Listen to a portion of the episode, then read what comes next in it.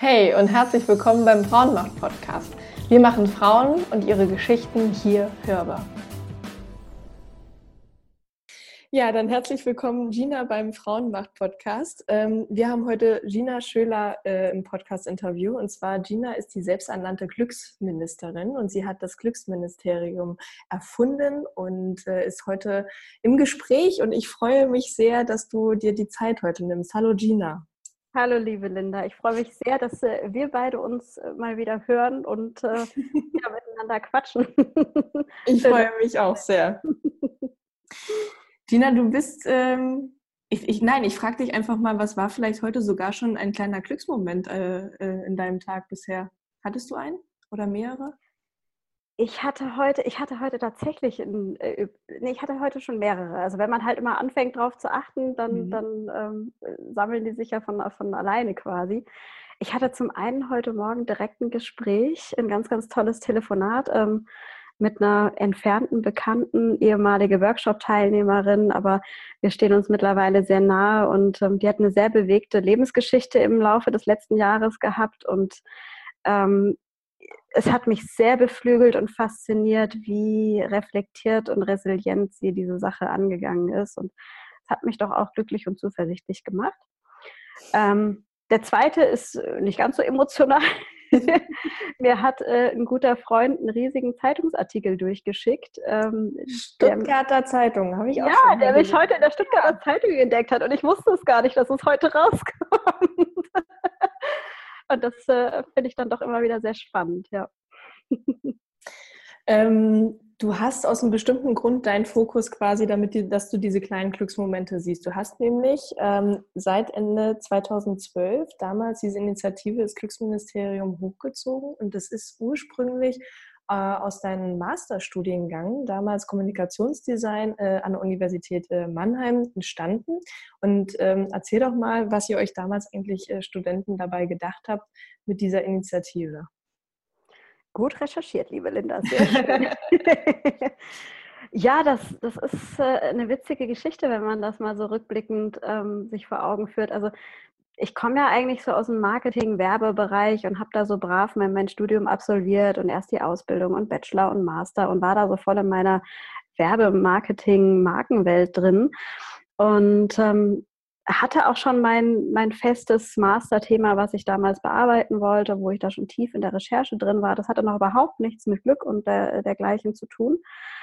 Und dann kam als allerletzte Semesteraufgabe im letzten Mastersemester, ähm, kam dann unser Prof auf uns zu und hat gemeint, Mensch, ähm, lass doch mal unsere kommunikativen, kreativen Fähigkeiten dahingehend einsetzen, dass wir jetzt hier als letztes Abschlussprojekt, als Truppe, ähm, eine Kampagne skizzieren, die in der Gesellschaft was zum Positiven hin verändert, die einen Wertewandel anstößt, die ähm, Menschen dazu inspiriert, mal wieder nachzudenken, worum es denn hier wirklich geht im Leben, in diesem Land, auf der Welt.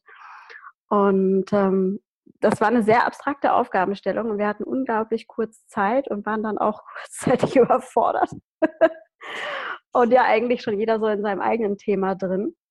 Und dann haben wir angefangen, äh, die Köpfe zusammenzustecken und zu brainstormen und wie kann man denn jetzt mal eben schnell die Welt retten und wie kriegen wir das, wie kriegen wir dieses riesige Thema, was ja super vielseitig, facettenreich, abstrakt ist, wie kriegen wir das denn an, an die Menschen ran? Und ähm, sind relativ bald dann auf Bhutan gestoßen. Und das ist ja dieses kleine Land da im Himalaya, die schon tatsächlich äh, so eine Kommission für das Glück und Wohlbefinden haben und mhm. Bruttonationalglück messen. Und das war dann so dieses Buzzword, wo wir gesagt haben, Mensch, irgendwie ist das eine krasse, äh, krasse Geschichte, die uns hier in der westlichen Welt dann doch noch ein bisschen fehlt, dieser Fokus auf das Wesentliche. Und wo, wofür machen wir das denn hier alles? Ne? Also geht es hier um das ständige Wachstum wirtschaftlich, ähm, zwischenmenschlich, ökologisch ist das ja alles nicht ganz richtig nachhaltig. Äh, oder geht es da mehr um die Sinnfrage? Ne? Und ähm, so ist dann die politische Metapher entstanden, wo wir gesagt haben, Mensch, lass mal hier wirklich provokativ nochmal auf die Pauke hauen, lass mal gucken, wie Berlin darauf reagiert, wie die Menschen darauf reagieren. Ähm, aber dann war die Zeit ja quasi auch schon wieder um. Ne? Man weiß ja, wie das ist mit so Semesterprojekten. Und ähm, ich hatte dann die große Herausforderung, ähm, dass ich plötzlich etwas in mir entdeckt habe, ähm, man nenne es Flow, man nenne es Feuer, wie auch immer, dass ich gesagt habe, shit, ey, jetzt gibt es kein Zurück mehr. ich ich habe plötzlich, ich habe, ich weiß nicht, ich hatte so ein Gefühl, ich habe so dafür gebrannt, ich habe so viel Sinn darin gesehen, mich mit diesem Thema auseinanderzusetzen, mit dieser sozialen, nachhaltigen Kampagne, wie man wirklich ähm, Menschen auf spielerische, kreative Weise was, was nahebringen kann ähm, dass ich Hals über Kopf dann mein altes Thema ad acta gelegt habe. Ich habe äh, meinen Kommilitonen geschnappt und habe gesagt, ey, wir machen das jetzt zu unserer Abschlussarbeit, wir führen das weiter. Das hat so viel Potenzial, das hat so viel Kraft, das macht so viel Sinn. Und ähm, seitdem ist es so eine never-ending Story, die dann von einem zum anderen und selbstläufermäßig ist das gewachsen die letzten sieben Jahre bis hin dann natürlich zu meiner Selbstständigkeit und was die letzten Jahre passiert ist, ist unfassbar krass. Kennt der Prof das äh, aus der heutigen Perspektive, das Ganze eigentlich? Das Projekt? Ja, ja, ja genau. Also ja. das ist, das ist auch durchaus, ich weiß nicht, wie es jetzt heutzutage noch aussieht, aber es ist durchaus noch so ein Projekt, was äh, ich glaube auch hochschulintern noch so ein bisschen für Furore sorgt. Mhm. Weil es halt auch nicht der klassische Weg ist. Es ist jetzt ja nicht die klassische ähm, Masterthesis von einem Kommunikationsdesign-Studenten, weil es halt schon ein sehr soziales Experiment am Anfang war und sich in eine Richtung entwickelt hat, äh, in Richtung ja, Achtsamkeit und Persönlichkeitsentwicklung und äh, auch neues Arbeiten, neues Denken, ähm, New Work-Charakter bekommen hat. Also wie gehen wir mit unseren Mitarbeitern um? Seelische Gesundheit. Das sind ja alles Themen, die assoziiert man nicht gleich mit, mit Grafikdesign oder mit, mit Marketingstrategien. Aber das eine trägt das andere natürlich sehr. Und ich kriege ganz oft die Frage gestellt, na, es bringt ja irgendwie gar nichts, was du da jetzt alles studiert hast, jetzt machst du ja was ganz anderes. Und da sage ich, naja, also ich mache ja weiterhin meine Werbung, nur halt für diese Inhalte und für ja. diese Werte und für diese Kampagne, für diese Initiative. Und nicht mehr für Hinz und Kunst und irgendwelche Produkte da draußen, die die Welt sowieso nicht braucht. Ja. Hattest du ursprünglich während des Studiums eine Alternative oder einen Plan gehabt, was du nach dem Studium machen möchtest? Ich hatte, ich hatte immer einen ganz stringenten Plan. Ich hatte, ich bin die Meisterin im Planen und mittlerweile, mittlerweile lache ich ja über mich selber, wenn ich immer, wenn ich zu streng plane, weil ich sage, es kommt ja sowieso immer anders. Ne? Ähm, ich komme ursprünglich aus einem Haushalt, wo beide Eltern selbstständig waren, beziehungsweise mein Vater äh, äh, selbstständig war, meine Mutter ihm geholfen hat äh, und dementsprechend immer so dieses Unternehmertum im Mindset drin war. Mhm. Ähm, cool auf der einen Seite, weil man natürlich diese, diese Herangehensweise, diese Denkweise von Kindesbeinen auch mitbekommen hat, aber auch uncool auf der anderen Seite, weil ich eben auch von, von klein auf mitbekommen habe, was es eben auch für Nachteile und Risiken mit sich bringen kann. Ne? Mhm. Und dementsprechend war für mich total klar, ich will Sicherheit, ich will meine Festanstellung und deswegen hatte ich schon den Plan, ja, ich gehe in eine Werbeagentur, mache da meinen Artdirektor, Kreativdirektor, schlag mich tot und äh, die Welt kann mich dann mal in Ruhe lassen. Wie hast du dann für dich selber den Bogen gespannt, dass du quasi eigentlich äh, diese Sicherheit haben wolltest und dann ja doch in die Selbstständigkeit gestolpert bist? Und dein Vater hat dich ja auch aktiv quasi darin äh, supported. Ja. ja. ja, ja, der war dann letztendlich schon so der, der äh, letzte Tropfen, der, äh, der gesagt hat, also Gina, du, du musst es ausprobieren, du wirst dich dein Leben lang ärgern, wenn du dieses krasse Projekt, wenn du dein Baby nicht irgendwie auf die Straße bringst.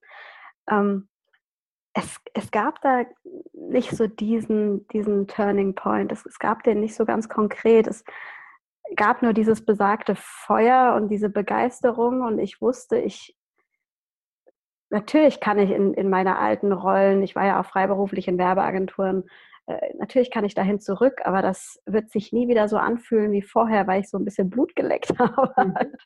was, was diese Eigenständigkeit angeht und was diese Selbstentfaltung und diese Freiheit angeht. Und also für mich stand außer Frage, dass ich das weiterführen möchte, auch jenseits der, der Master-Thesis-Abgabe.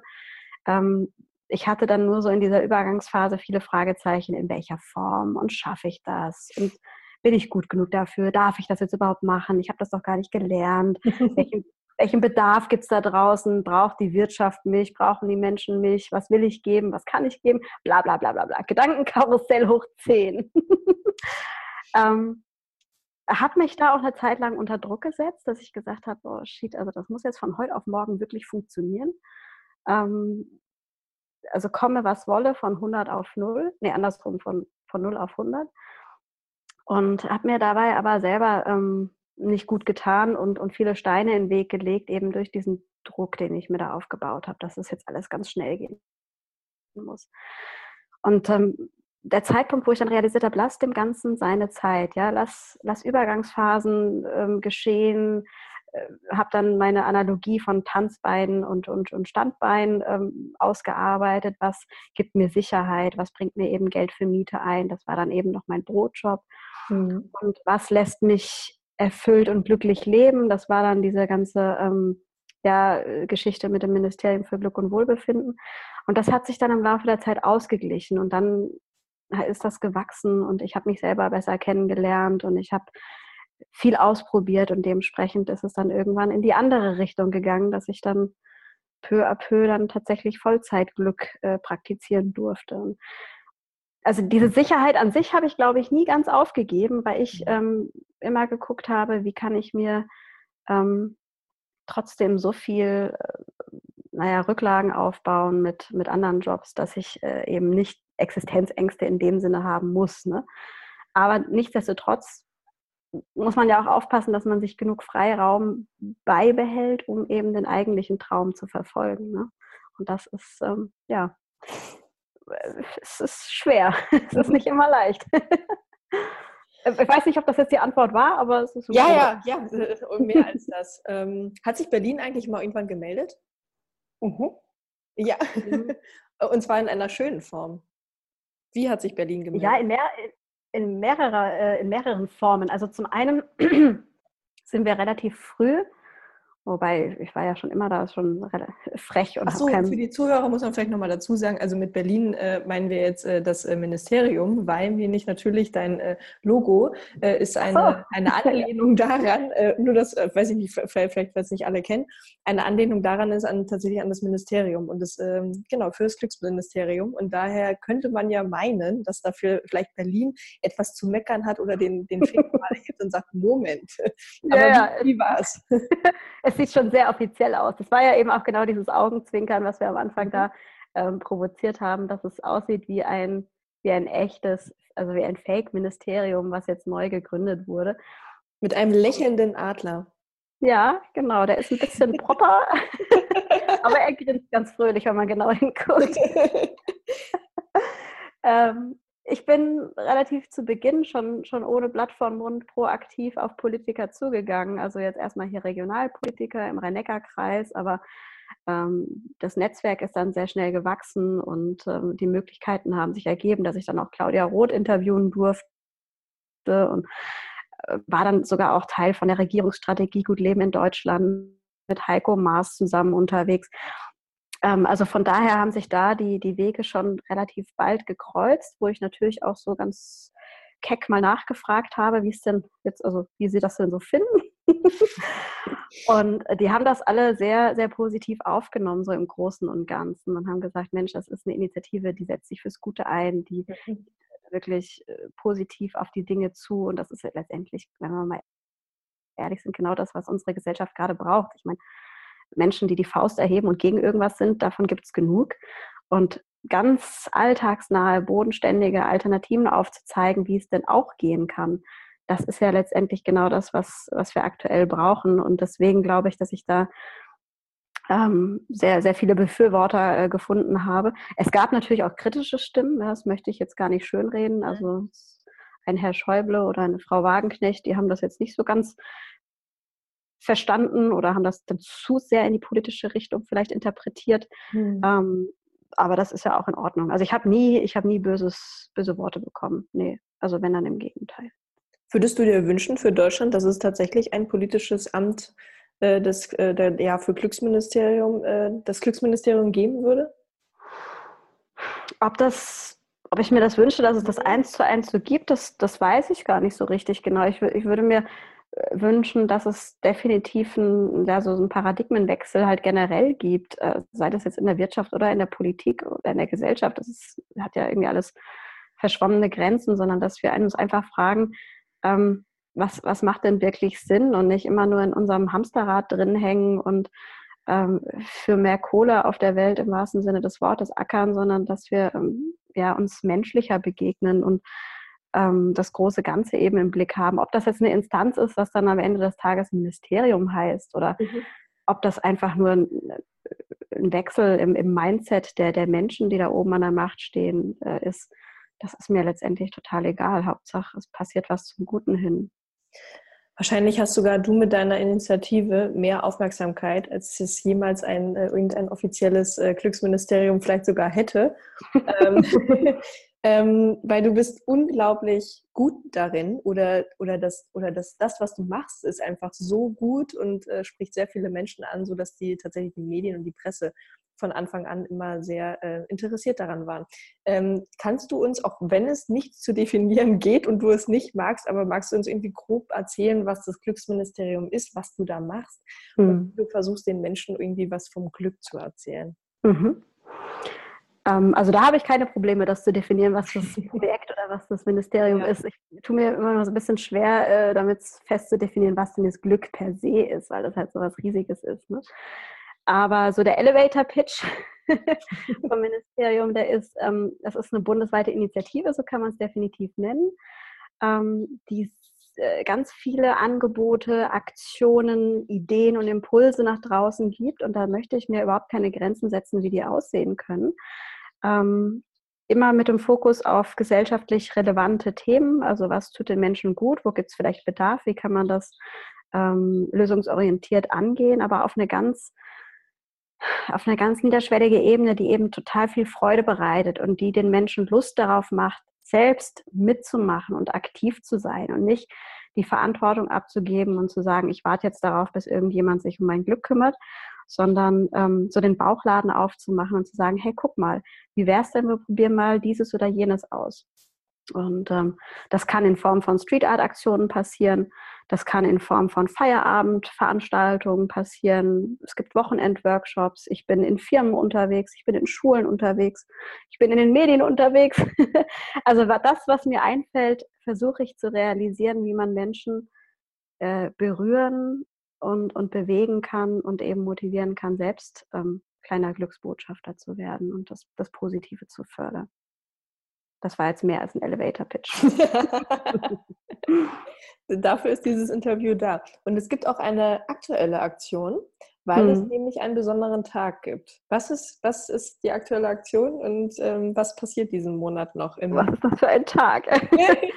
das ist, das ist ein, ein riesiger Tag, der habe ich das Gefühl, der wird jedes Jahr größer und der ist für, zumindest für mich als Glücksministerin, wichtiger als Ostern, Weihnachten und Geburtstag zusammen. Das ist der äh, internationale Weltglückstag, den es halt wirklich offiziell gibt. Mhm. Der ist jetzt, ich glaube, das allererste Mal ist der 2000, es ist ungefähr so zur Entstehungszeit von, von unserem Ministerium entstanden, ähm, ist der von der UN ausgerufen worden, der World Day of Happiness.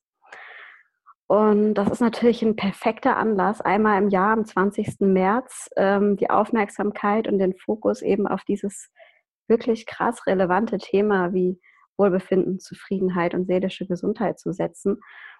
Und ähm, ich habe es mir so auf die Fahne geschrieben, jedes Jahr äh, mindestens einmal im Jahr zu diesem Tag eine bundesweite Aktion auszurufen und versuche mir da auch immer ähm, Themen auszudenken, die eben gerade relevant sind oder die mir persönlich vor Augen geführt werden, die mich bewegen, die mich berühren und versuche die dann umzusetzen in eine kleine verrückte Mitmachaktion und so viele Menschen wie möglich zu mobilisieren, ähm, dass sie sich eben darüber Gedanken machen.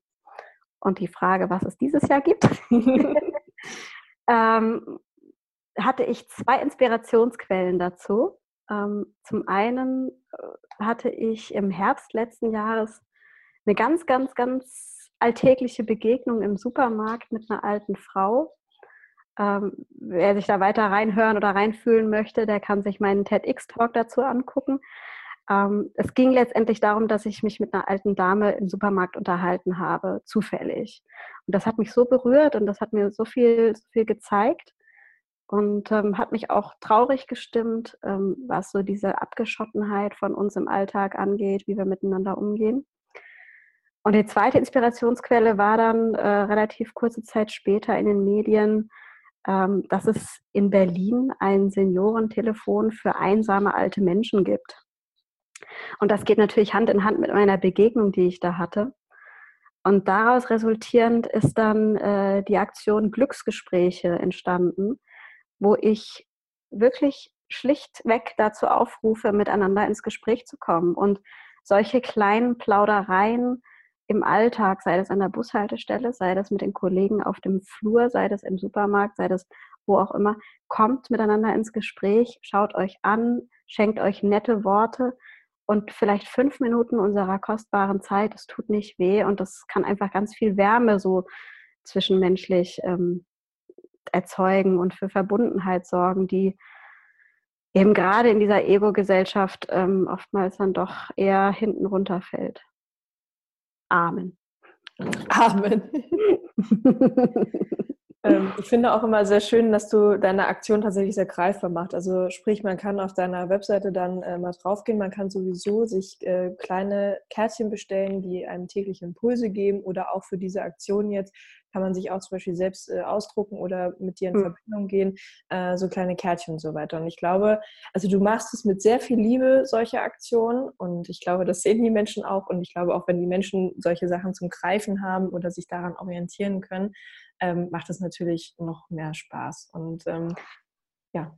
Genau das ist es eben, diese Orientierung. Ähm, ich sage immer, die Menschen brauchen manchmal so ein kleines Alibi. Ne? Also gerade auch diese, diese anderen Kärtchen, die du angesprochen hast, sei das jetzt diese Glücksspielkarten mit den kleinen äh, Challenges drauf oder auch die Impulskarten, wo es schlichtweg einfach nur positive Begriffe draufstehen. Die Menschen brauchen so kleine Erinnerungen im Alltag, dass sie sich genau diese teilweise wirklich selbstverständlichen Themen und Fragen wieder vor Augen führen. Ähm, aber genau da kriege ich immer wieder das Feedback, dass sie dafür dankbar sind, dass es in diesen hektischen Zeiten genau solche, solche kleinen Impulse braucht, damit man das Essentielle, das Wesentliche, das Wichtige eben nicht aus dem Fokus verliert. Jetzt habe ich denn, ich wollte noch irgendwas anderes sagen, habe einen Faden verloren. Ähm, ich weiß noch, dass ich dazu sagen wollte, das äh, Kommunikationsdesign-Studium war auf jeden Fall nicht umsonst. genau. Das, das, erkenne ich manchmal schon gar nicht mehr, weil das für mich einfach so, ja, ja so ein fließender Prozess halt ist, weil man sich ja. halt natürlich ne, mit seiner Initiative dann irgendwie viele Gedanken macht zu den Aktionen auch, aber da fließt das natürlich auch ein. Und, und mhm. also du kommunizierst ja, die Initiative kommuniziert, deine Aktionen, das ist ja alles Kommunikation. Und, äh, das ganze also, Leben ist Kommunikation. Nur das nochmal zu unterstreichen, also es war definitiv nicht umsonst. Was Nichts im Leben ist umsonst, Linda. Weißt du, was ist ja das Schöne? Ne? Egal, was du machst, egal, genau. was du vorher machst, welche Zickzack-Übungen im Lebenslauf genau. du da fabrizierst, äh, letztendlich führt es dich dahin, wo du heute bist. Ne? Also Absolut. Also, das wollte ich mich auch noch mal gerade sagen. Also falls irgendjemand irgendwas studiert, womit er sich gar nicht anfreuen kann und dann irgendwas anderes macht, das ist auch völlig in Ordnung. Selbst wenn er das nie wieder braucht, es hat trotzdem irgendwas äh, in unserem Leben, es ist alles für irgendwas da und ähm, das ist immer so gut, wie es ist. Genau. Mhm. Ist es dir noch eingefallen, was du sagen wolltest? Ja, also ähm, zum Thema, das, was ich mache, kommt aus dem Herzen. Ich glaube, das ist von Anfang an auch so, so mein Motor gewesen. Ich hatte jetzt ja nie die Dollarzeichen im Auge und habe gesagt, boah, Glück, das ist jetzt irgendwie voll das geile wirtschaftliche Thema und an jeder, Seite, an jeder Ecke kann man hier Ratgeber verkaufen. Sondern ich hatte von Anfang an diese intrinsische Motivation, auf meine Art und Weise eben sowas nach außen zu geben. Und ähm, glaube, dass es auch nach wie vor noch, noch so ein kleiner, wie soll ich sagen, ja, so ein Erfolgscharakter davon ist, dass ich zweigleisig fahre innerhalb dieser Initiative, dass es auf der einen Seite eben genau solche Ideen und Aktionen gibt, die auch, äh, ich sag mal, zu 90 Prozent kostenfrei sind, abgesehen davon, wenn jetzt jemand hunderte Karten bestellt, dann sage ich halt, Joda, und beteilige dich halt an den Produktionskosten. Mhm. Ähm, also ich möchte da wirklich nach draußen geben und äh, möchte da auch ohne Erwartung nach draußen geben und möchte für das Thema einstehen, dass sich das verbreitet, ohne dass ich da irgendwas dran verdienen möchte. Und natürlich musste ich mir aber auch als, als Selbstständiger, als Unternehmerin dann irgendwann die Frage stellen, ähm, ja, wie funktioniert das denn jetzt äh, mit dem Geldverdienen? Und ähm, habe dann eben auch diese Dienstleistungsschiene immer weiter ausgebaut, die jetzt eben alles andere trägt. Also ich bin noch nie gefördert worden von irgendeinem Verein, nicht von der Bundesregierung, was oftmals eben missverstanden wird. Ähm, ich bin nie von der Stiftung gefördert worden. Ich habe das immer alles selber finanziert, eben durch Vorträge, Workshops, Veranstaltungen und dergleichen. Ne? Und das ist ein ganz gutes System, was ich da gefunden habe, dieses Geben und Nehmen. Und ähm, finde das auch, ja, es passt irgendwie so zu diesem authentischen Stil von der Initiative und ähm, lässt mich sehr, sehr gut darin fühlen.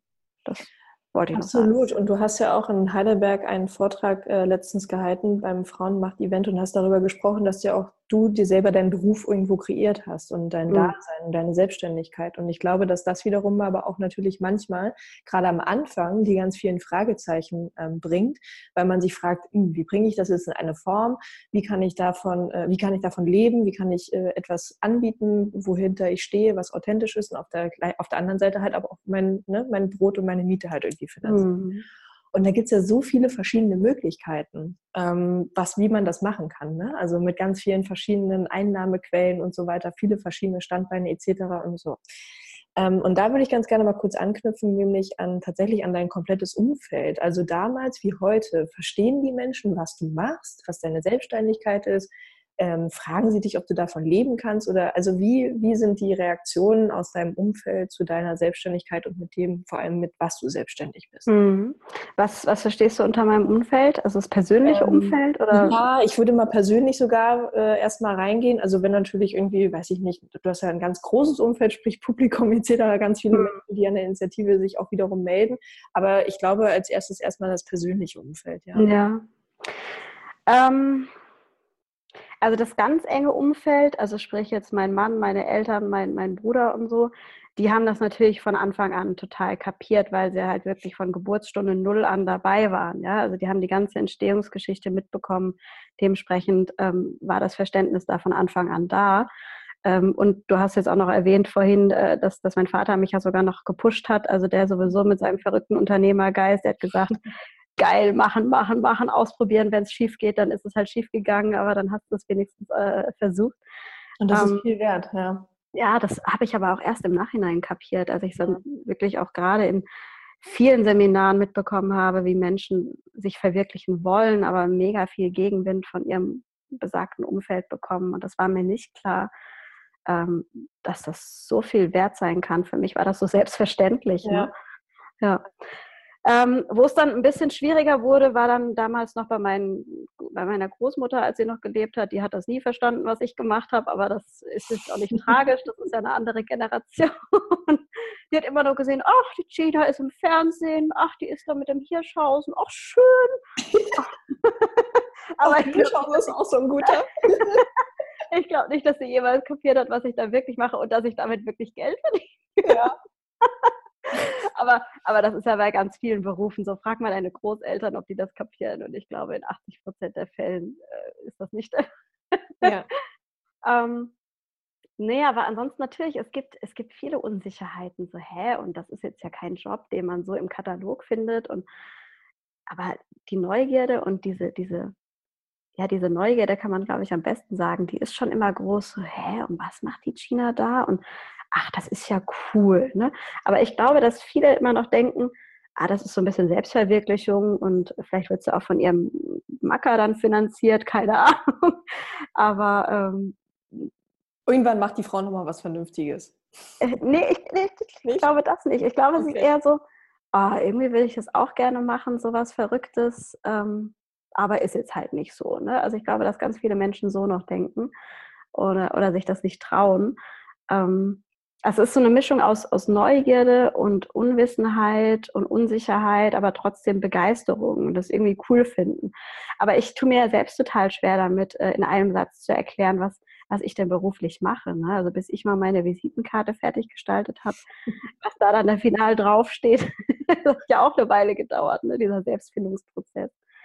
Aber ähm, ja, mittlerweile kann ich sagen, also ich bin halt wirklich Vollzeit-Glücksministerin und im Rahmen dieses Amtes, dieses selbsternannten Amtes, halte ich halt hauptsächlich Vorträge und Workshops und alles, was ähm, darüber hinausgeht und außenrum, das ist halt quasi so mein, mein Arbeitsalltag ähm, zusätzlich. Ne? Also mein Arbeitsalltag hat jetzt nicht unbedingt acht Stunden. Das ist schon durchaus phasenweise sehr viel mehr. Was aber nichts macht, weil es mega viel Freude macht Was aber wiederum dann natürlich auch wieder Gefahren birgt, nicht abschalten zu können. Ne? Mhm. Und wer die Gina kennt, der weiß, dass mit dem Abschalten, das ist nicht unbedingt so. Jetzt verrat mich doch nicht so. Ich rede doch den ganzen Tag über Entschleunigung und Digital Detox. ja, und ähm, was man anderen erzählt, oder, also du weißt es ja auch für dich selber alles Gute, aber ähm, deswegen muss man ja nicht immer perfekt daran sein und das ist ja niemand und das ist auch völlig in Ordnung. Ähm, es geht um Bewusstsein, glaube ich, und mhm. das ist ja auch das, was du ähm, anderen mitgibst und du verschreist, glaube ich, auch niemand anderen, der nicht perfekt daran ist, sondern du möchtest ja, bewusst darauf machen und das ist auch genau so, wie es ankommt. Du machst es mich sehr entspannt ähm, und ähm, genau dieses Gemüt strahlst du halt auch selber aus, dass man ne, ein Bewusstsein dafür ähm, im besten Fall mitbringen sollte und aber auch gleichzeitig eine totale Gelassenheit. Und ähm, das, glaube ich, macht es äh, sehr beeindruckend. Also du selber, deine Initiative, deine Selbstständigkeit und irgendwie, irgendwie bist du da total gelassen mit einem und das ist total faszinierend zu sehen. Ja, ja. ich weiß nicht, ob das immer mit, mit Selbstbild, Fremdbild so einhergeht. Ich meine, du bist ja auch selbstständig. Natürlich hat man auch Phasen, wo man dann sich wieder Fragen stellt, wie geht es denn jetzt weiter? Muss ich mich nochmal neu erfinden? Äh, äh, werde ich jetzt von, von Gott und der Welt überholt? Äh, muss ich mich überholt, überholt fühlen? Muss ich mich beweisen? Muss ich wachsen? Muss ich mich weiterentwickeln? Darf es nicht auch mal zeitweise einfach gut sein, so wie es ist? Ähm, aber diesen, diesen Fragenkreis, den hat man immer mal wieder in, in regelmäßigen Abständen. Dann kommen wieder neue Ideen rein, das Netzwerk wächst, die Projektmöglichkeiten äh, wachsen. Da muss man wieder sortieren, Grenzen setzen. Das ist schon einfach ein never-ending Prozess, aber das macht das Ganze eben auch spannend. Und es zwingt einen im positiven Sinne dazu, immer mal wieder innezuhalten und zu reflektieren, so ein bisschen den Status quo abzufragen. Bin ich jetzt gerade auch tatsächlich wieder in meinem Hamsterrad drin? Bin ich nur am Funktionieren und Abarbeiten? Oder möchte ich auch mal wieder zwei Schritte zurückgehen und mir überlegen, ähm, was dann potenziell noch so passieren kann. Ne? Also gerade wenn es um neue Formate geht oder äh, wenn es darum geht, wie, wie kann man Menschen noch über welche Kanäle erreichen. Ich bin zum Beispiel eigentlich total der analoge Typ und lieb's Menschen in, in echt äh, zu treffen und äh, Veranstaltungen äh, face-to-face -face quasi zu veranstalten und frage mich dann immer wieder, müsste ich denn jetzt nicht eigentlich auch noch Webinare machen? Ne? Also dieses müsste ich nicht noch. Das mhm. hat, glaube ich, jeder Selbstständige irgendwann dann doch phasenweise immer wieder. Aber ich, ich lasse den Prozess offen und es, es, entwickelt sich so, wo die Energie eben hinfließt, wo, wo sich die Möglichkeiten eröffnen. Und ich erzwinge mittlerweile ähm, viel, viel weniger als am Anfang, sondern ja, ich, ich lasse dem Ganzen so seinen Fluss weiß nicht, ob das professionell ist, aber es hilft. Und da kommt wieder die Gelassenheit ja dann dort ja. durch. Ja. ja. Auch, wenn, auch wenn ich die nicht täglich fühle. Gab es, in, gab es in der Zeit der Selbstständigkeit und gerade das, was du beschrieben hast, ähm, immer wieder diese Impulse und soll ich wachsen oder dies und bin ich noch richtig? Gab es da jetzt irgendwie eine Erkenntnis für dich selber auch, die, die man weitergeben könnte? Hm. Schwer dramatische Frage ähm, Erkenntnis. Äh, also ich habe für mich gelernt, ich muss nichts machen, nur weil man das halt so machen muss. Ne? Also ich habe am mhm. Anfang ganz oft die Frage gestellt bekommen, ja, und wie ist dein, dein Projekt denn skalierbar und Fünfjahresplan und der ganzen Scheiß, den man halt immer hört. Ne? Mhm. Und ich weiß nicht genau, was mich da hat so, so gelassen sein lassen, aber ich habe immer gesagt, keine Ahnung, also ich, ich mache jetzt halt erstmal und dann gucke ich, ob das irgendwann in welcher Form wachsen soll oder ob ich da Lust drauf habe. Und natürlich bin ich mittlerweile an einem Punkt, wo ich äh, freie Mitarbeiter habe, die mir ähm, gerade im Backoffice ein bisschen zuarbeiten und Arbeit abnehmen und so. Da war, da war ich vor zwei, drei Jahren noch lange nicht. Ne? Also musste ich halt auch erstmal lernen abzugeben und zu delegieren und dafür dann auch wieder Geld zu investieren und so. Ne? Aber das ist, ähm, ja, es ist ein Prozess und man, man sieht sich selber dabei zu, wie man da wächst und auch mal auf die Nase fällt und wieder daraus lernt und dann wieder was anderes macht. Und ähm, ja, ich, ich, ähm, ich verurteile mich selber nicht dafür, wenn halt auch Sachen schiefgehen. Ich glaube, das ist ganz praktisch. Ich weiß aber auch nicht, wie ich das gelernt habe. Das ähm, ist irgendwie einfach so. also Selbstvergebung, das klingt immer so dramatisch und hochgestochen, ja, aber natürlich, wenn was, wenn was schief geht, frage ich mich, okay, was hätte ich jetzt anders machen können, aber ich, ich bestrafe mich jetzt nicht in dem Sinne dazu. Es gibt ja Menschen, die dann irgendwie Ewigkeiten in ihrer Schleife dann da drin hängen.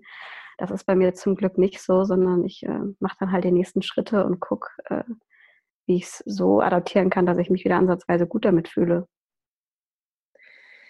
Weil, genau, und ich glaube, dass ich, das ist eine Vermutung, dass du dich wahrscheinlich immer wieder fragst, was, was, ne, was für dir selber gut tut, worin du glücklich bist, was du gerne machst. Und wahrscheinlich kommt es dann immer wieder mal zu einem bestimmten Ergebnis. Und äh, meine Frage wäre noch, ähm, wie bist du denn eigentlich drauf gekommen, was, was dich persönlich so glücklich macht? Wie, wie gehst du da vor? Hm. Also das war vor dem Ministerium schon irgendwie ganz anders. Also ich glaube, ich war nicht wirklich ein reflektierter Mensch. Ich habe das irgendwie einfach immer so, immer so gemacht. Keine Ahnung, ob das eine gute Intention war, äh, wie sagt man nicht, nicht Intention, sondern Intuition war, die ich, die ich da hatte, aber irgendwie war halt immer alles so, wie es war. Ähm, die intensive Beschäftigung mit solchen Themen wie, wie Achtsamkeit und, und Wohlbefinden und so, die hat natürlich schon auch dazu geführt, ähm, so, so, kleine Rituale einzuführen, immer mal wieder ähm, bisschen so die Pause-Taste zu drücken. Es muss jetzt nicht immer das riesen Sabbatical sein, aber ähm, gerade auch so im Alltag und zu gucken, was, ähm, was sagt denn mein Bauch? Also dieses Bauchgefühl ist, ist echt, echt wichtig. Und das, auch das haben mir mein mein enges Umfeld, gerade meine Eltern von Anfang an mitgegeben, aber ich konnte nie was damit anfangen. Ja, was soll mein Bauch mir denn sagen? Ne? aber ähm, wenn man dem ganzen Raum und Zeit gibt, und da gehört für mich auch viel Ruhe dazu und auch Alleinzeit, ähm, dann kommt man dem schon ganz gut auf die, auf die Spur. Und da haben mir dann auch kleine Auszeiten immer wieder geholfen. Da sind dann die Ideen gesprudelt und plötzlich sind irgendwelche Fragen oder Probleme, die man wochenlang gewälzt hat, irgendwie mit einem Schnips von heute auf morgen war die Antwort da. Aber ich habe da jetzt nicht so den Fünf-Schritte-Plan, was man machen muss, damit man das rausfindet. Ich kann nur sagen, mir hilft Raum und Ruhe dafür und ähm, ja, radikale Ehrlichkeit zu sich selber. Ne? Man ist ja auch immer Meister darin, sich selber zu veräppeln irgendwelche Sachen sich schön zu reden oder an Dingen krampfhaft festzuhalten. Dieses Loslassen ist ja auch immer noch so eine Sache. Ähm, und wenn man das im Kleinen erstmal äh, übt und praktiziert, dann kann man sich daran tasten, wie das dann auch im Großen aussehen kann. Ja, und dann ausprobieren, machen. Wie beobachtest du das bei anderen Menschen? Weil genau das ist es ja. Du machst ja mit anderen Menschen auch solche Workshops, äh, kleine, große Reisen, ähm, Vorträge etc. und kommst dann natürlich mit ganz vielen in Kontakt. Und ähm, ähm, was denkt Deutschland über das Thema Glück und wie geht Deutschland mit dem Thema Glück um? Was sind deine Erfahrungen dazu? Hm.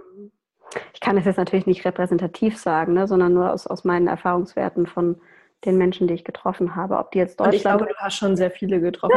Das ist nicht ganz Deutschland, aber ich glaube, du hast wirklich schon sehr viele getroffen, weil du es ja auch schon wirklich einige Jahre machst. Ja. Wie geht Deutschland damit um? Also, mm, ich, ähm, also der Bedarf und das Interesse, das ist riesig. Das kann ich auf jeden Fall unterschreiben. Und egal in welcher Branche, egal in welcher Altersklasse, welche Schicht, was auch immer die Leute sind, mega, mega offen und neugierig, wenn man einfach nur mal fragt, was macht dich glücklich? Das denkt man gar nicht. Ne? Ich kriege auch immer gefragt, was für Unterschiede machst du, ob du jetzt in der Vorschule bist oder vor Führungskräften sitzt. Und dann sage ich, du ganz ehrlich, so viel Unterschied, so viel Unterschied mache ich gar nicht, weil das sind alles Menschen. Mhm. Wenn, wenn, du denen auf Augenhöhe begegnest und authentisch und, und, und menschlich, ehrlich, witzig mit denen agierst, dann ähm, sind, da, sind da ähnliche Sachen, die dabei rauskommen. Also das Interesse ist da. Ähm, manchmal ist ein bisschen Unbeholfenheit da ähm, oder Unsicherheit, dass man sich wirklich eingesteht, sich damit intensiver auseinandersetzen zu wollen, weil man irgendwie sagt, jo, ich habe ja eh noch so viel Zeit oder weil man sagt, oh, guter Punkt. Ja. Man hat noch so viel Zeit. Ich, ich ja. wollte das unbedingt in dieses Interview irgendwie mit reinbringen, äh, was du beim Heidelberger ähm, Event gemacht hast. Das ja. wunderbar. Ja, und ich kann es nur jedem empfehlen, falls er mal zum großen schwedischen Möbel. Äh, komm, kommen wir gleich zurück. Ja, okay, können, können, wir, können, wir, gleich erklären. Ja. Ähm, oder halt auch so sehr in ihren, in, in den festgefahrenen Rollen drin sitzen, ja, wo sie jetzt sagen, okay, ich bin jetzt halt Mutter von zwei Kindern und ich bin Hausfrau oder ich bin jetzt halt der Manager.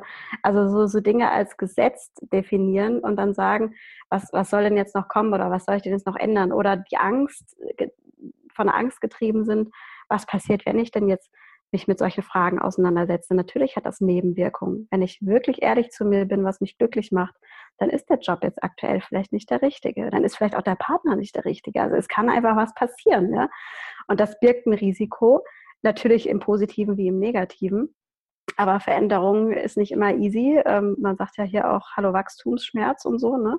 Mhm. Ähm, also es ist eine Mischung aus Bequemlichkeit, Neugierde, Unsicherheit, aber und das ist vielleicht auch mein, meine subjektive Sicht auf die Dinge, dass immer mehr auch dann ins Tun kommen wollen und ähm, tatsächlich was anpacken und Prioritäten setzen und vielleicht von 100 auf 80 Prozent gehen, um sich parallel noch irgendwie einen Traum zu erfüllen. Also ganz unterschiedliche Weisen, wie Menschen das dann tatsächlich in den Alltag äh, integrieren und, ähm, und umsetzen können.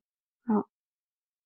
Und um auf das Beispiel zurückzukommen, da habe ich das Rad natürlich auch nicht neu erfunden. Ich lasse mich ja auch von jeder Ecke inspirieren und, und puzzle mir meine Ideen so zusammen und gucke, wie kann ich denn das jetzt wieder in Bilder äh, fassen, die die Menschen halt äh, sich vor Augen führen können, um sich was mit nach Hause zu nehmen, um wirklich auch ja, sich berühren zu lassen und ähm, durchaus auch ins Nachdenken zu kommen. Und das Beispiel, was du jetzt genannt hast, das ist dieses Maßband, was ich ganz gerne austeile bei Veranstaltungen, so ein Papiermaßband wo man ähm, ja dann mal abreißen darf, wie alt man denn im deutschen Durchschnitt so werden kann.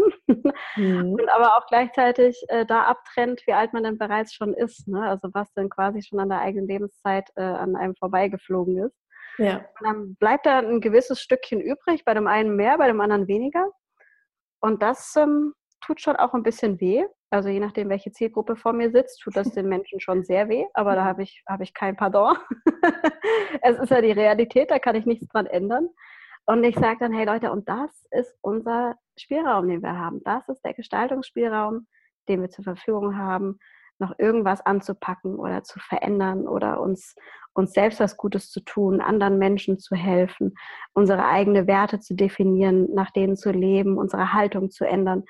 Und ähm, wenn wir diese paar Zentimeter, die uns noch bleiben, nicht, nicht effektiv nutzen, dann werden wir am Ende uns einfach grün und blau ärgern. Und ähm, das ist kein schönes Gefühl, am Ende irgendwas äh, zu bereuen, getan zu haben oder eben auch nicht getan zu haben. Und ganz viele gehen dann mit diesem, mit diesem Stückchen Maßband sehr, sehr nachdenklich nach Hause und besprechen das dann am Abendbrottisch mit ihren Lieblingsmenschen oder nehmen es so quasi als, als kleines Mahnmal, hängen sich das über den Spiegel oder übers Bett und äh, denken darüber nach, wie wertvoll Lebenszeit ist. Und dass es eben nicht immer dieses Morgen gibt, auf das wir immer hoffen. Ne? Also wenn ich mal mehr Zeit habe, dann kümmere ich mich ums Glück. Ja gut, die Zeit kann halt, wie das Gespräch heute Morgen mit meiner Bekannten gezeigt hat, die kann einfach sehr, sehr schnell, sehr endlich sein. Und ähm, das ist jetzt hier ein bisschen Carpe Diem Gelaber, aber du weißt, was ich meine. Es ja. geht einfach darum, äh, worauf warten wir? Ich weiß nicht, worauf wir immer warten. Ne? Also ja, jetzt. kann ich, kann ich nur unterstreichen, kann ich nur unterstützen. Das ist absolut richtig. Ich fand das grandios. Äh, leider konnte ich selber, oder was heißt leider, ich konnte nicht mitmachen, weil ich gefilmt habe währenddessen. Ähm, es ist auch aktuell noch verfügbar ähm, bei Instagram, bei äh, IGTV. Da kann man sich das nochmal anschauen. Ähm, und ich werde es auf jeden Fall auch nochmal machen, weil ich, also ich habe mir das selber tatsächlich noch nicht bewusst gemacht, aber ich stelle mir das auch ein bisschen sehr dramatisch vor, wenn ich dann dieses Stück Linien äh, Papier dann noch in der Hand habe und sehe, wie viel Zeit mir noch drüber bleibt und mhm. ähm, dass man die doch dann sinnvoll nutzen sollte. Ja, gerade auch im Arbeitskontext, ne? Also gerade bei, bei so Veranstaltungen, Inhouse-Veranstaltungen bei Firmen mache ich dann, okay, wie lange dürfen wir denn jetzt noch arbeiten? Bis 67 ungefähr, ne? Mhm. Und das ist ja, das ist ja der Hauptbestandteil unserer Lebenszeit, äh, ist ja Arbeit irgendwie inkludiert. Und wenn wir jeden Montagmorgen keinen Bock auf das haben, was wir tun, dann sollten wir uns schleunigst Gedanken machen, was wir ändern können, weil das ist einfach verschwendet. Ja, das ist verschwendete Energie, das ist verschwendete Kraft, äh, verschwendete Kraft und Zeit und Herzblut und also wir müssen gucken, wie wir äh, unser Leben, unsere Rahmenbedingungen irgendwie so gestalten können, dass äh, die Zentimeter, die uns, die uns bleiben, ob das jetzt mit Arbeitszeit oder Lebenszeit, macht da eh keinen Unterschied, ähm, dass wir die so gestalten, dass wir ähm, uns gut fühlen, auf allen Ebenen, die dazugehören. Was würdest du Menschen jetzt in, genau zu dieser Situation raten oder mit an, an die Hand geben? Wie kann man anfangen? Wie kann man genau damit starten? Womit starten genau? Also bewusster zu werden oder also wenn man sagt, Mensch, das und das ist scheiße in meinem Leben oder mhm. also was, was für ein konkret, was, was muss ich jetzt tun? Was kann ich jetzt direkt, nachdem ich aufgehört habe, dir zuzuhören? ähm, das, das ist natürlich sehr, sehr individuell. Ne? Also es kommt ein bisschen darauf an, wie man so gestrickt ist oder welche, welche Themen oder welche, welche Kanäle eben so die eigenen ähm, Triggerpunkte drücken. Ähm, was, ich, was ich vorhin schon gesagt habe, was bei mir immer hilft, ist, sich wirklich Slots dafür freizuhalten, äh, mit sich zu sein, um mal wieder dieses, äh, ich habe dann auch manchmal bei, bei Vorträgen so eine schöne Analogie dabei, so, so eine Flasche, die gefüllt ist mit Wasser und wo so ganz viel Glitzerstaub drin ist. Und wenn du nonstop in Bewegung bist, dann ist dieses ähm, Material halt auch immer in Bewegung, ja. Und es macht alles ein bisschen matschig und undurchsichtig. Wenn du die Flasche aber ruhig hinstellst, dann sickert das alles zu Boden und du kriegst wieder eine klare Sicht. Und das ist eben so ein ganz, ganz schönes Sinnbild dafür, dass wir eben genau diese Ruhephasen brauchen, um uns über gewisse Dinge klar zu werden. Das heißt, der erste Schritt, würde ich jetzt sagen, aber das ist meine subjektive Sichtweise, mhm. ähm, sich kleine äh, Räume der Reflexion im Alltag frei zu, frei zu äh, nehmen und wirklich auch im Kalender anzustreichen. Ja, für die einen ist es dann das Me-Date, also das Date mit mir selbst. Für die anderen ist es eine, eine Runde Sport im Park. Keine Ahnung, wie man den Kopf frei kriegt. Das muss jeder selber ein bisschen ausklamüsern. Mhm. Und dann bin ich ein großer Freund äh, der Dokumentation, also so ein bisschen Gedanken ordnen, auch im visuellen Sinne. Ähm, sei das jetzt schriftlich, sei das mal eine Collage, sei das vielleicht, weiß ich nicht, ein Instagram-Account, wo man gewisse Themen festhält. Da sind der Fantasie ja auch keine Grenzen gesetzt. Letztendlich geht es darum, sich mit dem Thema sehr, sehr breit zu befassen, sich inspirieren zu lassen, zu lesen, auf Veranstaltungen zu gehen, mit Menschen drüber reden. Das ist das A und O ja, mal wirklich solche Themen auch im Freundeskreis, im Familienkreis anzusprechen. Da werden die krassesten Gespräche draus entstehen und neue Perspektiven mit einfließen lassen. Und ähm, dann werden so viele Türen aufgehen, da äh, hat man vorher überhaupt nicht dran gedacht und es werden sich Möglichkeiten ergeben oder äh, wie das eben so mit sozialen Netzwerken im, im echten Leben so ist. Der eine kennt den anderen und dann hast du nicht gehört und hast du nicht gesehen und plötzlich ist man in einer ganz anderen Welt. Das, mhm. das klingt jetzt komisch, aber es, es ist wirklich so. Plötzlich gehen die Leute anders mit dir um, du gehst anders mit Menschen, auf Menschen zu. Und ähm, ja, da, da passiert ganz viel, wenn man einmal damit angefangen hat. Der wichtigste Schritt ist eben nur, es zu tun. Ne? Anzufangen. Mhm. Genau. Also eine Mischung, letztendlich Quintessenz ist eine Mischung aus Ruhe bei mir selbst und aktiv nach draußen gehen in irgendeiner Form. Und genau für, dieses, äh, für diese Impulse und Inspiration bietest du ja zum Beispiel auch ganz viele Sachen, wo ich den Bogen schlagen möchte zu dem Thema mediale Präsenz, Presse etc. Ähm, du wurdest, glaube ich, von Anfang an wahrscheinlich sehr stark auch von der Presse sicherlich angefragt, sprich heute aktuell in der Stuttgarter Zeitung. Also wer aus Stuttgart ist, darf sich das gerne heute mal äh, anschauen. ähm, außerdem aber WDR, ZDF, dann hast du ein Buch rausgebracht, äh, Das kleine Glück möchte abgeholt werden. Ähm, du hast letztens einen TEDx-Talk äh, gehalten, wo du vorhin schon erzählt hast, den ich auch nur empfehlen kann. Er beginnt äh, im Schaukelstuhl und, und ist eine sehr schöne Geschichte. Und ähm, ja, und das ist unglaublich, es ist faszinierend und total schön zu sehen, ähm, wie, wie, wie viel du präsent bist oder die Initiative präsent ist vor allem. Und ähm, genau, die Frage stellt sich, wie macht man das? Wie ist es dazu gekommen? Oi, oi, oi, oi.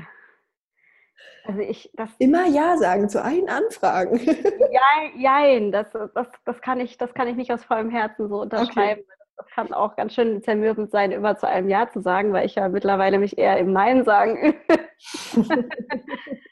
Aber ganz ehrlich, ja, es war, es war ein Punkt ganz am Anfang ähm, vom Ministerium für Glück und Wohlbefinden, erstmal richtig Pressewirbel zu machen. Aber es ist natürlich die Frage, wie, wie macht man das? Ähm, da da gibt es jetzt auch nicht so das Schema F, nach dem man vorgehen kann, weil auch mit Pressearbeit ist das was, ähm, war für mich komplett neues Terrain. Ich bin da sowas von ins kalte Wasser rein. Ich hatte keine Ahnung, wie man mit Presse umgeht, was die Presse interessiert. Und letztendlich, ähm, also man, man, muss ja irgendwas erzählen. Man kann ja nicht einfach nur sagen, hey, und wir haben eine Idee und wir sind cool, mach mal, ne? sondern man braucht ja irgendeine Vision, man braucht ja irgendwie diesen, ich weiß nicht, ich musste vielleicht die Presse selber fragen, was sie interessiert. ich glaube, damals war, war das Charmante, dass es eben Studierende waren, die den Gedanken der Weltverbesserung äh, in Form von so einer provokativen Metapher eben in die Welt rausgebracht haben. Und das hat sich dann so peu à peu weiterentwickelt zu der kecken äh, Frau Ministerin, die sich da selber äh, ernennt und einfach so frech das ganze Amt weiterführt. Und dann zuträglich waren eben immer diese ganzen Aktionen, ne, die sehr sinnbildlich sind, die sehr greifbar sind, wo man eben auch die Begeisterung der Bevölkerung gespürt hat, wo dann teilweise Hunderte oder Tausend Menschen mitgemacht haben. Und das war dann natürlich auch wieder dann für ähm, für die Lokalpresse, aber auch für die, für die größere nationale Presse einfach immer wieder ein schöner Aufhänger. Und so hat sich das im Laufe der Zeit entwickelt, dass ich so eine Form von Expertin geworden bin, glaube ich. Irgendwie so von, von außen abgestempelt, Expertin für. Und dementsprechend ähm, kommen die immer wieder so auf mich drauf zurück. Also ich habe seit, seit den Anfängen nie wieder aktiv Pressearbeit gemacht. Das ist alles mhm. immer so entstanden. Deswegen kann ich nicht sagen, wie es funktioniert. Außer, und das ist jetzt wieder aber viele, viele Themen von vorher aufgegriffen, ähm, echt sein, intrinsisch nach außen geben, authentisch sein und für die Sache kämpfen und nicht kämpfen, kämpfen ist doof, für die Sache ähm, einstehen und, und das Gute verbreiten und das kommt in irgendeiner Form, kommt das zurück.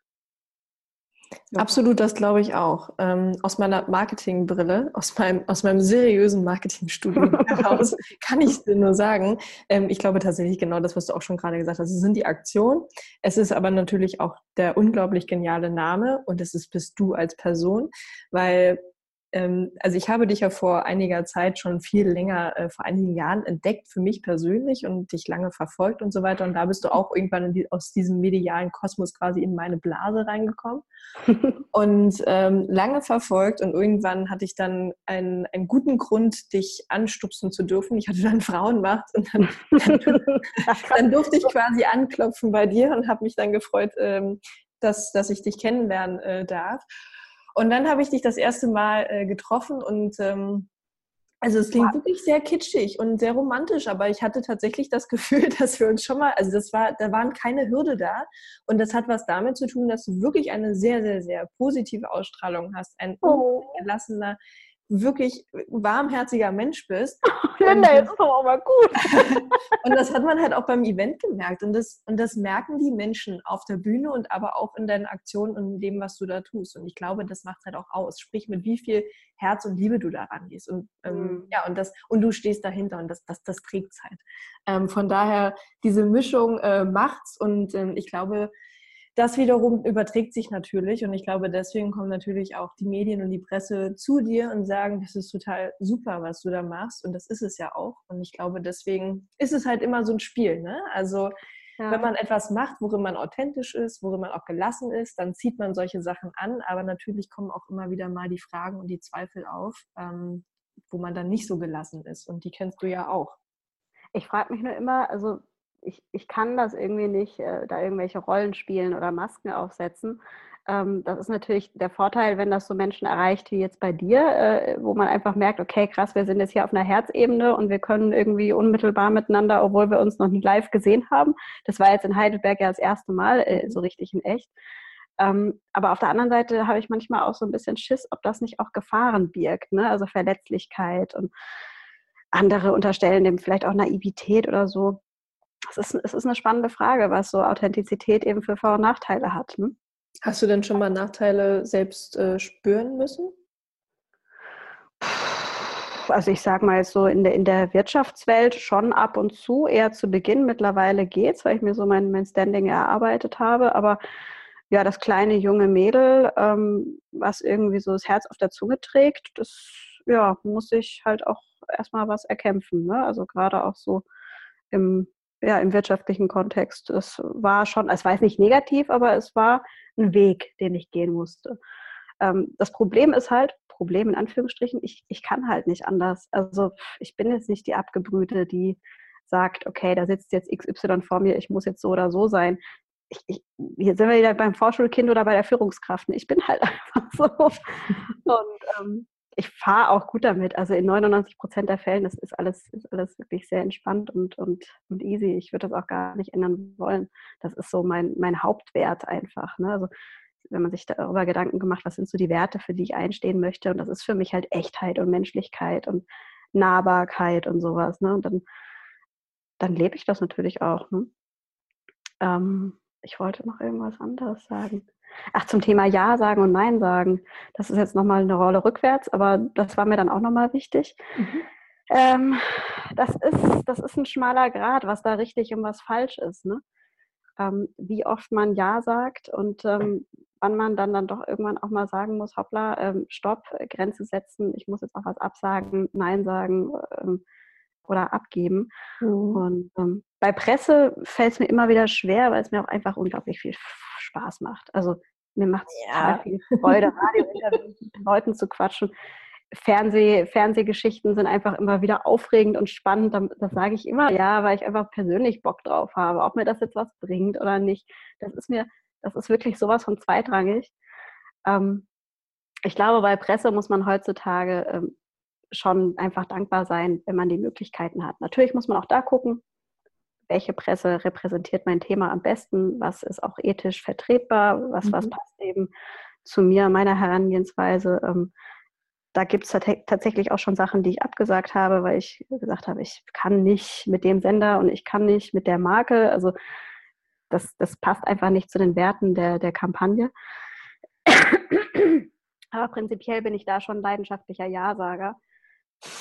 Ähm, wo ich mittlerweile wirklich lernen muss, und da sage ich aus allem vollem Herzen muss, obwohl das ein Wort ist, was ich mir abgewöhnen möchte, ähm, ist die E-Mail-Flut, die mich halt wirklich erreicht. Es ist krass, was, was an E-Mails reinkommt, äh, mit Anfragen, mit äh, kleinen und großen Hilferufen, mit ähm, können wir nicht hier und hast du nicht da und da muss ich wirklich sehr, sehr selektiv vorgehen und, und sagen, ich kann nicht, ich kann nicht die Welt alleine retten. Es geht nicht. Ne? Mhm. Ähm, und da, da wirklich wertschätzend, ähm, diplomatisch den Menschen aufzuzeigen, was für Handlungsspielräume sie selber haben, dass sie nicht für alles immer mich brauchen. Ähm, und da wirklich auch konkret abzusagen und Nein zu sagen, das ähm, tat mir am Anfang sehr weh, aber mittlerweile kriege ich das besser hin. ja.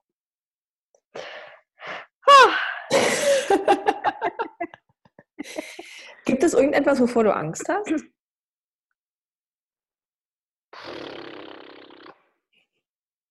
Schon mal eine gute Reaktion. Beruflich, ich habe ich hab mir das Ende des Jahres, hatte ich mir mal, ähm, da könnt ihr mal in meinen Instagram-Highlights gucken. Da gibt es eine Rubrik über meine Ängste. Da habe ich mir nämlich genau die Frage gestellt, wovor habe ich Angst? Und habe mir am Anfang schwer damit getan, Antworten zu finden. Aber dann kamen so plötzlich dann doch ganz viele Sachen, vor denen ich angeblich, vermeintlich Angst habe. Das sind ja oftmals auch die eigenen Glaubenssätze. Ne? Also hier irgendwie ähm, zum Beispiel Höhenangst habe ich, ja. Die habe ich de facto. Höhlen oder Höhe? Höhe, also ja, okay. Flugangst oder, oder vor hohen Gebäuden und sowas. Witzigerweise, als ich mir dann meine Ängste so vor Augen geführt habe, habe ich auch gleich unmittelbar immer wieder ein Beispiel äh, im Kopf gehabt, wie ich mich automatisch oder bewusst dieser Angst gestellt habe, ganz proaktiv. Und äh, in dem Fall war es dann ein Fallschirmsprung, den ich gemacht habe. Und da gibt es viele kleine und große Beispiele. Und ähm, das war ganz witzig, mich selber dabei zu beobachten, wie ich die Ängste aufgezählt habe, aber gleichzeitig, wie gesagt, schon im gleichen Atemzug ein Beispiel nennen konnte, wie ich zumindest versuche, mich dieser Angst dann wirklich sehr aktiv zu stellen. Und ich glaube, das ist auch die einzige Möglichkeit, wie man damit umgehen kann. Ne? Würdest du heute nochmal einen Sprung machen, Fallschirmsprung? Hm, nee, ich glaube, aus dem Alter bin ich raus. also Ansonsten hätte ich gesagt, lass uns doch mal zusammen einen Tandemsprung machen. Bist du ausgebildete Tandemspringerin? Nee, das nicht, aber ich äh, springe sehr gerne äh, mit jemandem, der das kann. Also, Machst du das regelmäßig? Ah, das würde ich jetzt auch nicht behaupten, aber ich würde mir gerne vorstellen können, das noch regelmäßiger zu machen. Ich finde das nämlich eine sehr gute Sache. Wie oft hast du das schon gemacht? Äh, tatsächlich erst zweimal. Ach so, da siehst du. Ja, ein, ja aber ich, ja, aber ich war tatsächlich auch direkt danach jedes Mal eigentlich ähm, in, der, in der Position, dass ich gesagt habe, hey, ich würde ganz gerne einen Schein machen. Es ist leider noch nicht dazu gekommen ähm, ja. beschäftige ich mich nach dem Interview heute nochmal damit. Ähm, aber mein Vater wiederum fand das eine sehr gute Idee, weil er selber ist Motorradfahrer und er hat gesagt, im Himmel gibt es weitaus weniger Idioten, die da in die Quere kommen können, als wie unten auf der Straße. Von daher hat er gesagt, es ist wahrscheinlich ein weniger gefährlicher äh, Sport, als äh, Motorradfahren. Deswegen hat er gesagt, mach das, Linda, und nicht Motorradfahren. Ja. Das glaube ich allerdings auch. Das ist, ja, das ist ein schönes, so. schönes Bild. Nee, also ganz ehrlich, also das war eine, war eine weltgeile Erfahrung. Ich würde es niemals missen wollen, ja. Also allein dieser, dieser eigene, ich darf jetzt hier so frei reden, der eigene Arschtritt, ja. Also sich selbst das so zu beweisen, das war schon für mich persönlich einfach ein großer Meilenstein. Ähm, und auch der Hormoncocktail, der da ausgestoßen wird, das ist ja unbeschreiblich. Ich kenne mich mit Drogen nicht aus, aber so muss ein Drogengefühl sein. Mhm. ähm, aber ich brauche es einfach nicht nochmal, auch um mir dieses Erlebnis jetzt nicht so kaputt zu machen. Ne? Also ja. manche Dinge braucht man halt nur einmal und dann ist auch gut. Ja. Aber ihr könnt ja mal stöbern, ich habe jetzt gar nicht mehr alle Ängste vor Augen, was ja. da noch mit äh, reinspielt, vor großen Menschenmengen reden ne? oder äh, verrückte, verrückte Anfragen oder Chancen äh, wahrnehmen und sich selber äh, aus der Komfortzone rauskatapultieren. Und, ähm, ja, also da, da kommen viele Sachen zusammen, wenn man sich mal ehrlich fragt, wovor habe ich denn angeblich Angst? Ja. Genau, dafür kann man ja bei dem Instagram-Account vorbeischauen, wo man dann auch immer Aktionen von dir mitbekommt und du schreibst auch sehr, ähm, sehr, sehr ähm, herzliche Newsletter, wie ich finde. Kein großer Freund von Newslettern, aber deinen lese ich tatsächlich. Was ist dann äh, deine nächste Herausforderung? Und ich habe etwas im Hinterkopf, was ich nicht glaube, was kommt. du hast etwas im Hinterkopf und ich habe es äh, vor mir. Richtig, genau das meine ich. Das ist der große, pralle, dicke Bauch. Ähm, das ist meine nächste große Glückschallenge sozusagen. Äh, ja, dass ich dieses Jahr tatsächlich Mama werde und so langsam realisiere ich es auch mit wachsendem Umfang. Mhm. Und ähm, das ist äh, nochmal natürlich jetzt eine ganz andere Geschichte, wie man das jetzt ähm, ins Leben integriert und beruflich und privat natürlich viele viele neue Schritte gehen wird. Aber auch da, toi, toi, toi, ähm, es wird gut. Ich weiß noch nicht, wie es wird, aber irgendwie wird es gut. ja. Ähm, da, auch da zum äh, Event in Heidelberg hast du äh, kurz ein paar Anekdoten erzählt und auch da hat man gemerkt, dass du sehr entspannt bist und gesagt hast, ja, mal gucken, wie es Kind wird, wie dann so Dinge möglich sind und wie lange und so weiter und ähm, mit keiner festen Schablone, sondern eher so mit, wir schauen mal, wie es wird. Und, ähm, Kannst du doch aber auch nicht anders, oder? Also da sind wir wieder bei dem, bei dem Planen. Was bringt es, wenn ich jetzt mir voll den Masterplan zurechtlege? Und entweder. Das siehst du so und ich glaube, dass, also ich sehe das auch so, aber ich glaube natürlich, dass schon einige Vorstellungen davon haben, wie dann eine Elternzeit wird, wie vielleicht ein, was man mit dem Kind so macht oder so und wann mhm. man arbeiten und so. Ich glaube schon, dass auch tatsächlich es wirklich einige gibt, die Vorstellungen dazu haben oder die auch schlichtweg einfach Angst vor bestimmten Situationen haben, die dann kommen werden und ähm, mhm. wissen, wie man damit umgehen soll. Ähm, und ich, äh, genau, und du weißt auch nicht, was auf dich zukommen wird, das kann keiner sagen, ähm, aber mit einer gewissen Gelassenheit da reinzugehen, weil man es halt nicht sagen kann und dann zu schauen, mal gucken, wie es wird. Und ähm, dann reagiert man halt auf das, was kommt. Ja, ich versuche halt, ich versuche, ich betone, ich versuche halt immer, mir so wenig Gedanken wie möglich über im wahrsten Sinne des Wortes umgelegte Eier zu machen. Das ist dann ja. immer diese hätte, wäre, wenn äh, Geschichte. Ne? Ähm, das ist erwische ich mich teilweise nachts eben auch dabei, wenn ich dann doch wieder mich wälze und auch meine Sorgen natürlich habe, aber dann frage ich mich, okay, stopp mal, hallo, das macht gerade überhaupt keinen Sinn. Ja, warum verschwendest du deine kostbaren Stunden Schlaf, die du jetzt noch haben könntest, ähm, mit irgendwelchen Gedanken, die, ich glaube, es gibt da sogar eine, eine Zahl dazu, dass 85 Prozent der negativen Gedanken, die man sich macht, überhaupt nicht, überhaupt nicht Realität werden. Ja, und das ist halt eine mhm. enorme Zahl. Und wenn man sich dessen bewusst wird, dann kann man auch sagen, jo, dann mache mach ich mir halt Sorgen drum, wenn es soweit ist. Dann ist es ja noch nicht zu spät. Ja. Aber was das Kind und Beruf angeht, ich glaube, hier ist es auch wirklich wichtig, dass man, oder das lässt mich besser schlafen und gelassener sein, dass man ein gutes soziales Netzwerk hat, ne? dass man einfach Leute hat, auf die man vertrauen kann, dass man nicht das Gefühl hat, man steht jetzt hier als Mutter in der modernen Gesellschaft äh, alleine verantwortlich da und, und muss sich um alles, alles kümmern, sondern ähm, es ist halt ein Gemeinschaftsprojekt, sage ich immer. Ne? Ist es, im wahrsten Sinne des Wortes. Ja, ne? Ich habe es ja auch ja. nicht ganz alleine fabriziert. Nee. ja. Liebe Gina, ähm, wo, wie kann man dich konsumieren? Was kann man für Aktionen mitmachen? Wo gibt es dich vielleicht jetzt sogar noch demnächst zu hören? Also hier auf jeden Fall. Äh, aber ähm, ja, wie, wie, wie kann man von dir ganz viel mitbekommen? Mhm. Wie kann man mich konsumieren? Das habe ich ja, auch nicht gehört. Sehr cool. Also, man kann mich, gut, jetzt in nächster Zeit live ist ein bisschen schwierig. Ich werde erst wieder ab dem Herbst irgendwo rumtanzen. Mhm. Äh, wo genau, ähm, das kann man am besten über die sozialen Kanäle und über die Webseite erfahren, wo wir dann auch bei den Medien sind, äh, an, über die man mich wahrscheinlich am leichtesten erreicht. Das ist Instagram und Facebook, jeweils Ministerium für Glück in einem mit UE geschrieben. Äh, Ministerium für Glück.de, da gibt es alle Infos zu allem, was ich so treibe. Ähm, es gibt den von dir hochgelobten Newsletter, der aber so eher unregelmäßig kommt, immer nur dann, wenn es was zu berichten gibt. Äh, ich habe auch einen Podcast, den kann man konsumieren. Was gibt es noch? Karten bestellen, kostenlos. Ja, genau. Diese, diese, kleinen ganzen Materialien und Aktionchen, das findet ihr dann auf der Webseite, die Infos dazu. Genau.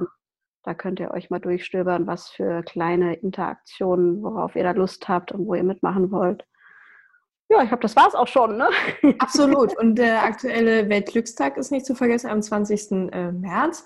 Und äh, ich glaube, wenn man deinen Namen einfach mal auch bei Google eingibt, da kommen ganz viele tolle äh, Videos auf. Und wie gesagt, der TEDx-Talk, äh, den kann ich auch nur empfehlen, sich da mal mhm. reinzuschaukeln. Im wahrsten Sinne reinzuschaukeln. Schön. Ich wir, werden, auch, wir werden das Baby schon schaukeln, ne? Richtig, richtig, richtig. Dabei lasse ich es jetzt auch. Ich möchte nur noch die Empfehlung aussprechen, ähm, wenn du irgendwo ab Herbst dann wieder live unterwegs bist, ich kann es nur jedem empfehlen, dich mal live zu konsumieren. ähm, und äh, genau, und wer mit dir in Kontakt äh, gehen möchte, kann ich auch nur, also ein, ich weiß, deine Kaffeeliste ist schon wahrscheinlich äh, explodiert. Aber ähm, ich kann es nur empfehlen, mit dir in Austausch zu gehen. Und ähm, ja, Du wirst es schaukeln? Ja. Schreibt, schreibt mich einfach an. Also sei das jetzt äh, E-Mail oder Social Media. Manchmal dauert es. Jetzt gerade in nächster Zeit wird es ein bisschen dauern, aber bei mir bleibt nichts unbeantwortet. Das ist äh, immer so mein, mein, großes, äh, mein großer Wunsch. Äh, manchmal dauert es eben ein bisschen länger, aber wenn er Frage hat, kann sich jederzeit immer melden. Ich, ich bin greifbar.